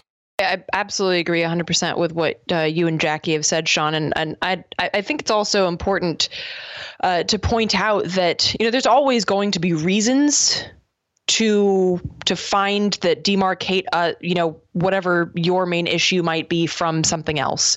And this is part of the, the the design right? The design is to keep us in our silos so that we can't be effective because nobody lives a single issue life. And therefore focusing on a single issue is never going to get us anywhere. It's not going to ever get us closer to liberation and that's why of course it's very important to have this the, a, a, class lens on this uh, and also understand uh, you know for instance a, a, an, an, intersection here 40% of homeless youth in the, in the united states identify as lgbtq that's a lot And, you know, these are the intersections that are never going to be highlighted uh, in any official capacity because they show spaces where we can work together. And I think, you know, just listening to this radio show, for instance, I'm white and I'm on the I'm, I'm on the show with Sean and Jacquie, and I identify as queer, and uh, you know I'm not religious. I know that uh, that that, uh, that that that the church and organizing in that space is very important to Jacquie. Uh, I know that I don't agree with Sean or Jacquie on everything in terms of specifics of but like political ideologies and things like that but I would I can't think of two more rad human beings that I would like to stand on the barricades with because I know I will have their back and I know that they would have mine and I know that when it comes to the nitty-gritty in terms of what we demand as human rights, what we demand in terms of a livable future, we are on the same page and you can call it Steve if you want to. Whatever political idea, I mean, I, you can call it anything you want. And you can come through you can come to that space through a church door, through a barn door. I don't care. But I think there's always going to be reasons to find why we shouldn't work together and oh you grew up middle class or you grew up poor you're you're white you're black you're indigenous whatever there's always going to be reasons to not work together. And of course, it's important to highlight our differences in lived experiences and recognize the difference in these lived experiences under capitalism, under white supremacy, under patriarchy, etc. But at the same time, we have to find the reasons to work together and understand that we are fighting for the same thing. And yeah, you're not always going to be fighting for the same thing, and then you can move away from those people. But in terms of whether LGBTQ folks are fighting for the liberation of poor folks, for the liberation of black folks, absolutely. And if they're not, they're not legit. They are the Lockheed Martin pride people. They are the Burger King, whatever double bunned thing thing that is. And it's again like we have to separate the legit movements from the movements that are being co opted and trying to steal our energy and our life and our power from us. Uh, and so I think it's always important to highlight these spaces where we are and have to be organizing together. Definitely. We're going to move to another quick break on that note here on By Any Means Necessary on Radio Sputnik in Washington, D.C. We'll be right back, so please stay with us by any means necessary.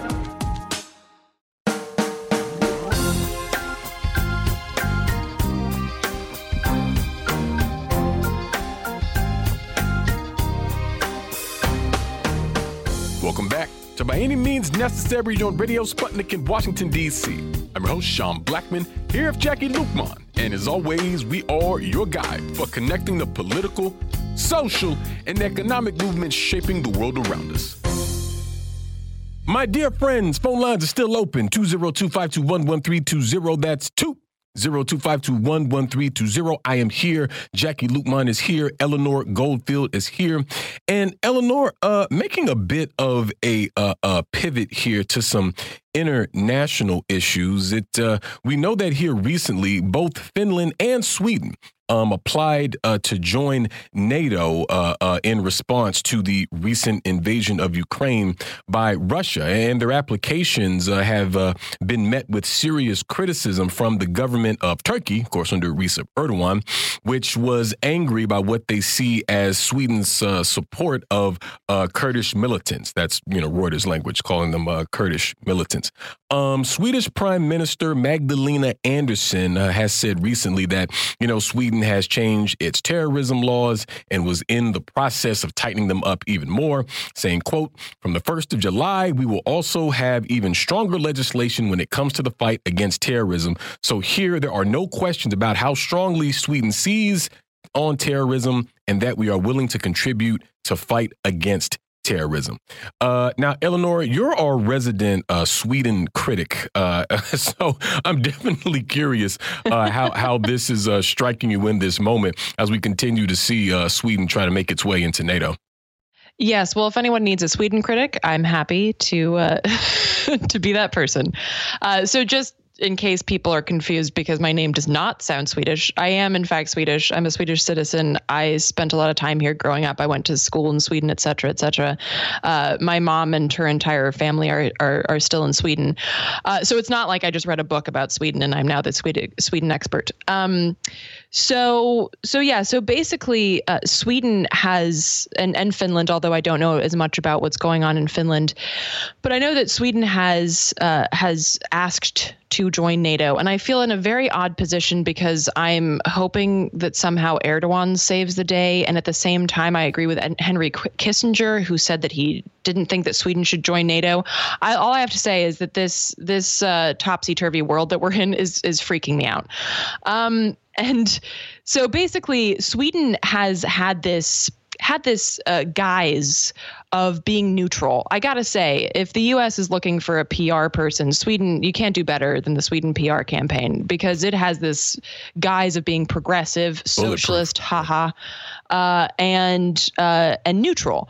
When in fact, Sweden is one of the largest weapons exporters in, in the world. I think it's actually just second or third after after the U.S., uh, which you can't be neutral if you make a huge chunk of change off of bombing people. Uh, Sweden has also not been neutral in, in, in the world wars. It hasn't been neutral uh, in terms of NATO either. Uh, NATO has been allowed to do military exercises in Sweden, in particular in northern Sweden, which is, if you look at a map, the closest part of Sweden to Russia. So it's really like Sweden was like, how can we get just that much closer? Uh, and Sweden has supported NATO um, militarily and in terms of uh, economics. And Sweden has supported the U.S. empire, which, let's be honest, NATO is just really a branch of U.S. empire. Uh, and so, really, Sweden has not been neutral at all. Uh, and there are Swedish veterans that fought in Iraq and Afghanistan. And riddle me this: how could that happen in a neutral country, right? Mm-hmm. So, uh, I think that the the guise that Sweden has put forward uh, thankfully starting to crumble because of this push to join NATO. But really, all this is doing is pushing us that much closer to not just world war, but nuclear war, which I I continue to be flabbergasted at how flippant people seem to be about this. In fact, Swedish media has been putting out, uh, you know, stuff that is reminiscent of, you know, the 1950s in the U.S., like what to do if there's nuclear war, and it's like, why? What? What are you doing? Why are you printing this? Why don't you just say, hey, here's how to not push ourselves closer to nuclear war? Don't join NATO. And yet, it's kind of like the bulletproof blankets and kids in the US. Uh, we just have to accept that this is a part of life, and you're just going to have to wrap your child in bulletproof uh, vests. And now we're just going to have to figure out how to survive a nuclear holocaust in Sweden because we just have to join NATO. Uh, and it's really it's uh, it's infuriating and it's absolutely disgusting. Sweden is basically just the lapdog of U.S. empire at this point, and honestly has been for quite some time. Sean, the the, the quote that you shared by uh, Prime Minister Magdalena Andersson about you know cracking down on terrorism, that's just a, a you know that's just a lovely little uh, handout to U.S. empire to show, hey, we're willing to play along with you. Uh, and I've said for quite some time that what Sweden and the rest of the EU really needs to do uh, to to you know, to give us some kind of semblance at a future is to collectively stand up to the US and say, y'all need to sit down and stop it because you're ruining the planet and we're not going to play along anymore. But of course, Sweden is not doing that at all right now. They're doing the exact opposite and it's it's it's absolutely disgusting and I again I hate that I'm I'm in the camp where I'm waiting to see if Erdogan can save the day. yeah, I mean, we're we're in a topsy-turvy time where a straight up war criminal like Henry Kissinger can almost sound like he's making sense sometimes. I think that really gives you an idea of uh, what we're dealing with. But uh, Jacquie Luqman.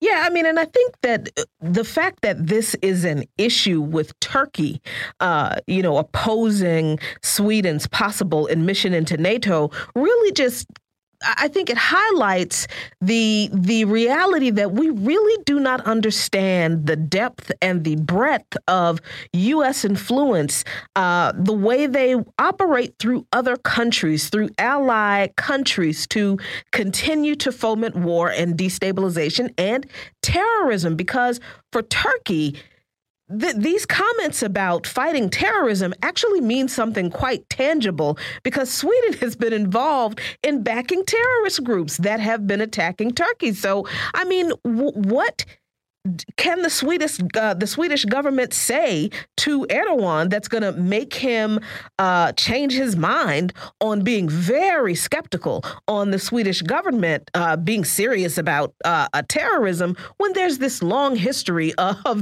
the Swedish government really funding people that commit terrorist acts in Turkey?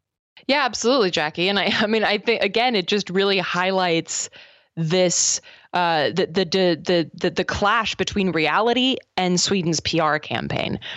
Uh, and you know, Sweden backs dictators just like the U.S. does because Sweden again is a lapdog of U.S. empire, and it's really uh, it's really horrifying uh, to see that you know the the kind of and I and I get so angry when people in the U.S. are like, "Oh, but we should be more like Sweden," and I'm like, "Ugh."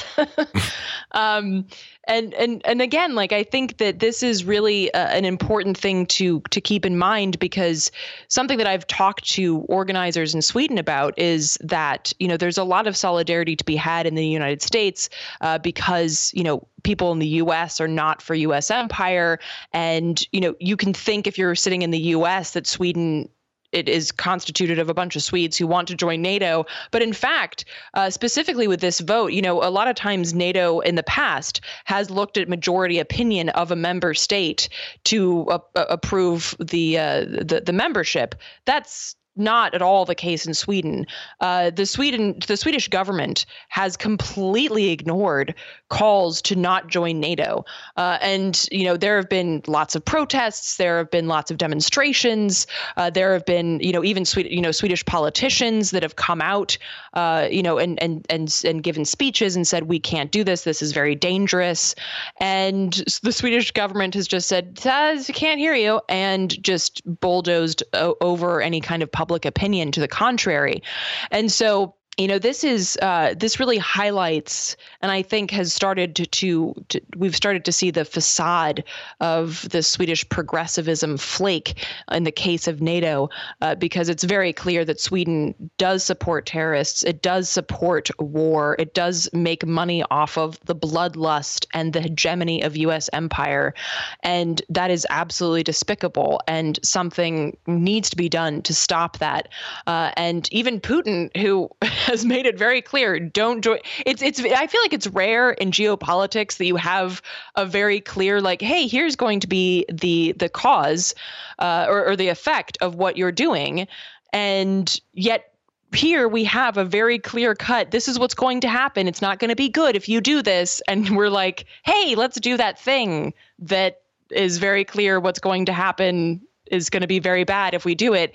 And it's like, it's just, I mean, it would be hilarious if I didn't also think that we were all going to die uh, because it's just so, it, it's like we're so entrenched in the sycophancy of US empire in Sweden that we can't even see the reality right in front of our eyes. And I think one of the things that's also contributing to this, to be honest, is that Sweden's like the OG enemy of, of Russia. Uh, you know, we've Sweden has like hated Russia since like 1200. Uh, and so I think this is only, you know, when I was growing up, like in the 80s and 90s, there were always jokes about how there was like some old lady in the Swedish archipelago that saw a, a, a Soviet submarine that was like spying on us. I don't know, spying on us crayfishing. I don't know. It, I mean, that's the joke. it's like, why would the Russians care? They don't. Uh, and yet it's like this this continuation of an old feud. And now this kind of like romeo and juliet style feud where we don't even remember why we hate each other is literally coming to the point where we could annihilate the entire world just because we want to show the master uncle sam that we can play nice with him. And it's it's it's absolutely abhorrent. So what you're saying is sweden hated russia before it was cool exactly. It's, it's, it's like it's like the hipster Russia hater. They were already yes, on it. We are the we are the hipster Russia haters. yeah, and when you talk about Sweden's uh, uh, sycophancy to the West, I mean, I feel like we see that throughout uh, Scandinavia and throughout the the Nordic countries that that that have this image, I think, in the minds of people in the U.S. in the West of being these like progressive, even socialist sorts of countries. There are even people that say, "Well, yeah, you know, we should have socialism, but you know, like in the Nordic countries or like in in Sweden, not like you know uh, Venezuela or Cuba or you know the the, the big bad uh, socialist countries and, and things like this." So even when talking about socialism, they sort of use those countries to to um, sort of divide it up in this very, you know, sort of, frankly, a kind of uh, uh, lazy uh, compare and, and, contrast from good socialism and bad socialism. But I mean, how do you see that, or do you even see that, Eleanor, that same sort of desire to just be, I don't even know if junior partner is the correct word to the United States to use, if there's something sort of um, maybe below that in terms of the status that they um, want to have. But um, how do you sort of see that, that kind of attitude towards the U.S. and the West uh, throughout the, the region, Eleanor, in terms of how they orient towards Washington? Yeah, I mean, it, you, you make a, a very good point, and I'd also point out that you know that uh, there, there's a lot of racism in that uh, calculation as well. Like, oh, we should be more like Norway and Sweden and not like Venezuela, and it's like, Mm. okay you're yeah. just saying that being you know there's there's a lot of the white supremacy uh, that coming to the fore in that as well and uh, and I think that in terms of, of, of how I see this in, in Sweden in particular, I think a lot of this is steeped in a romanticization. There's a lot of like circular romanticization happening here. Uh, and there's a lot of romanticization of US culture. And, you know, I'm also that person in Sweden where, you know, I'm at a, a at a, like a checkout counter and I have to show them my ID when I'm buying some stuff. And they're like, oh my gosh, you live in the US. It's so cool. I want to go there. And I'm like, no, you don't. Listen. and then like, and then like I hold up the entire line, talking about how living in the U.S. is so oppressive and et cetera, et cetera. Um, but also go visit because there are some really cool people there. Um, but uh, but yeah, I mean, it's it's this romanticization where literally when I lived in Los Angeles, people would ask me if I lived close to Brad Pitt or if I lived close to, and we can think that that's funny, but it's because the culture that is rammed out of the United States is not the culture of uh, uh, of of you know like what you see when you're on an Amtrak from DC to New York. It's not the hollowed out uh, you know the parts of Baltimore. It's not the you know it, it, we're not looking at the the the the the, the leftovers from uh, from uh, you know corporate uh, uh, corporate destruction. That's not what people are fed outside of the U.S. They think that everything is New York City, uh, Los Angeles, maybe a little bit New Orleans, Vegas, but it, it's not the lived experiences of people across the country.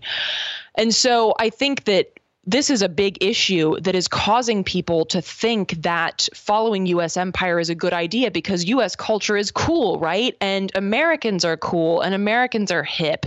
And so they're, oh, and they had a black president, right? And they almost had a female president. And isn't that charming and isn't that cool? And there's this very shallow understanding of what actually is the united states empire. And even if you say us empire to a lot of folks here they look at you like you just quoted star wars or something and it's a very awkward moment where you kind of feel like you have to explain what that means in context. Uh, and so i think the problem is is there's a comfortability with ignorance. There's a comfortability with the official story, the official PR campaign of Sweden, of the United States. And so I feel like as organizers, one of the prime things that I feel in both places is not just that I have to get the information out there, but I have to get to the point where people want to hear it, right? Because it's like I have to get to the point where someone in Sweden will want to hear that the US is a mess. Uh, and in fact, at a recent at a recent rally that I spoke at uh, against NATO, uh, Sweden's NATO membership in Stockholm, somebody interrupted my speech to tell me that I was being unfair, unfair to Americans. Uh, in talking, basically, in talking smack about U.S. empire, and he felt the need to interrupt my speech to stand up for U.S. empire, and he didn't even realize what he was doing. But this is how embedded it is in people here that US empire and the US is so cool that we have to stand up for it. And that includes being a member of NATO, that includes selling weapons, that includes uh, culturally and politically standing by the US's side. So that's a, it, it is a big hurdle to get over, I, I think. Yeah, and I mean, I think that's just an example of how profound uh, the propaganda is to where we feel that U.S. imperialism is a part of our identity. And that when we speak about this government and, you know, and its crimes, you know, people even use terms like we and what we should do. Well, that's not, you know, I ain't a part of that we. You know what I mean? And, uh, you know, they don't think I am either. So that, that kind of clarity, I think, is so important. But we're to leave it there for today here on By Any Means Necessary on Radio Sputnik in Washington, D.C. One thing, Eleanor Goldfield, so much for joining us today. We'll be back tomorrow with all new episodes. As always, we'll see you next time. Peace. By any means necessary.